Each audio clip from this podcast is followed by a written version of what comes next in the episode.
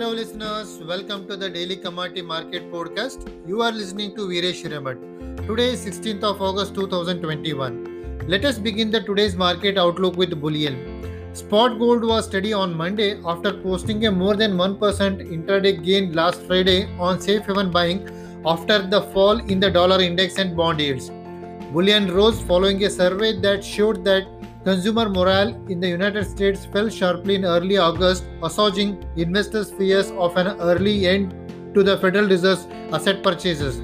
The preliminary consumer mood indicator at the University of Michigan was at a decade low in early August, indicating the potential economic impact of the fast spreading Delta COVID 19 variant.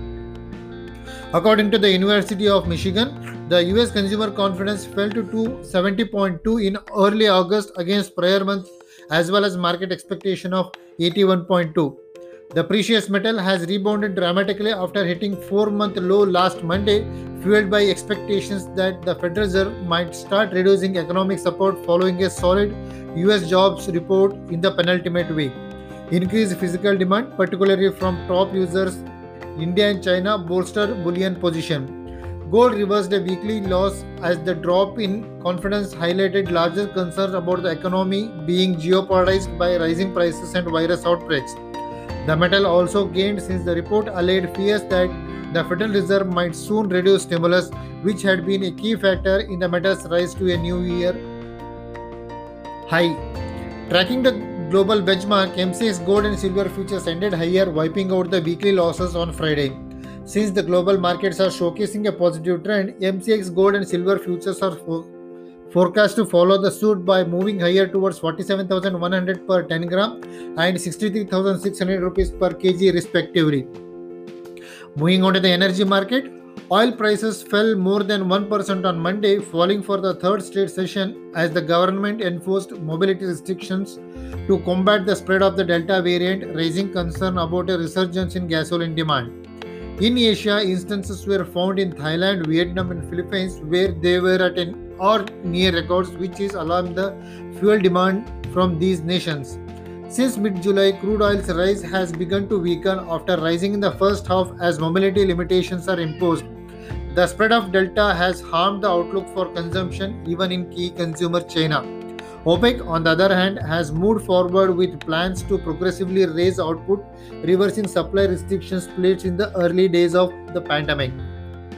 Adding to the woes, the US shale oil producers ramping up their operations as indicated by an increase in the number of oil rigs by 10 last week, thereby taking the total active rig count to 397 according to Baker Hughes.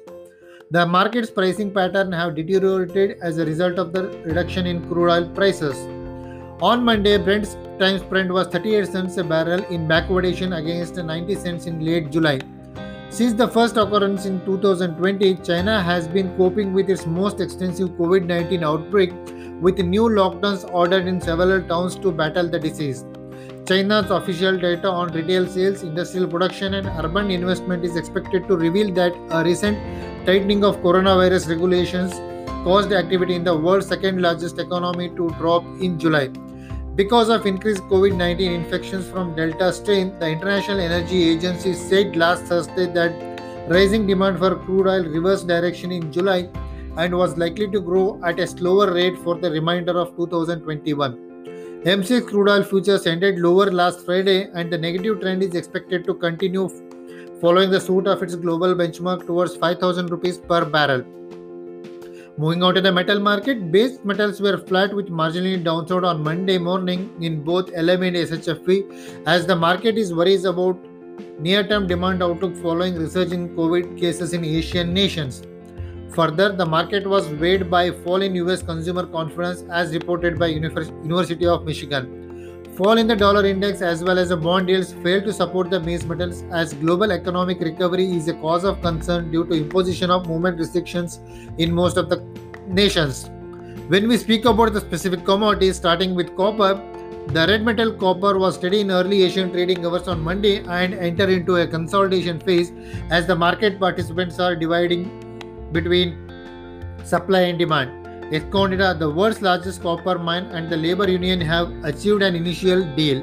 As a result of the unsuccessful negotiation, Caserones and Andina in Chile were still at the risk of going on strike.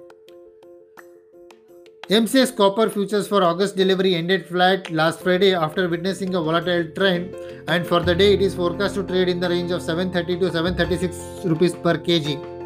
Lead The LME 3 month lead was down by around 1% on Monday morning, weighed by concern over progress in the global economic growth. In the spot market in China, spot prices declined marginally, but the market maintained premium added quotations. Transactions with narrow premiums were not enough, but downstream purchases were mostly driven by stiff demand. As the delivery date approaches and smelters smelting power cuts continue, cargo owners maintain their posture of refusing to sell while keeping prices stable. MCX lead futures ended lower, moving in sync with its global benchmark last Friday, and the weakness is expected to extend towards 175 rupees per kg during the day. Zinc Zinc, the galvanizing metal, started the week on a firm note with bias remaining on the negative side because of concern over demand for the metal in the near term. The Chinese government has reduced export duties on some steel good goods, having a significant impact on the consumption of galvanized items in the long run. Guangxi's power restriction increased in early August but then eased marginally after continuous rain.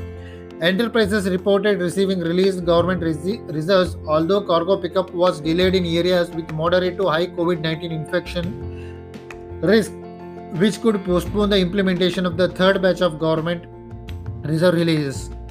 MCX zinc futures ended marginally higher last Friday, moving in sync with their global benchmark, and for the day, it is forecast to trade in the range of 248 to 252 rupees per kg.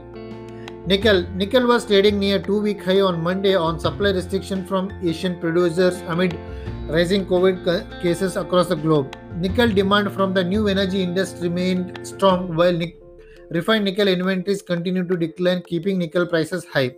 Nickel inventories at exchanges have been reduced due to demand from the stainless steel and new energy industries.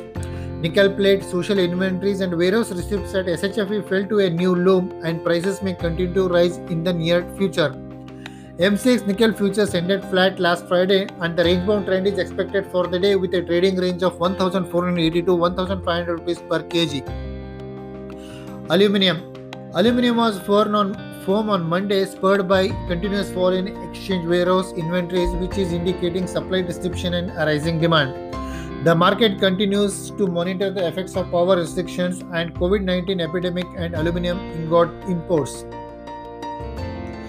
The MCX aluminum futures ended marginally higher and for the day it is forecast to trade in the range of 207 to 210 rupees per kg. This is all about the commodity market outlook for the day. Thank you for listening. Stay tuned for my another episode.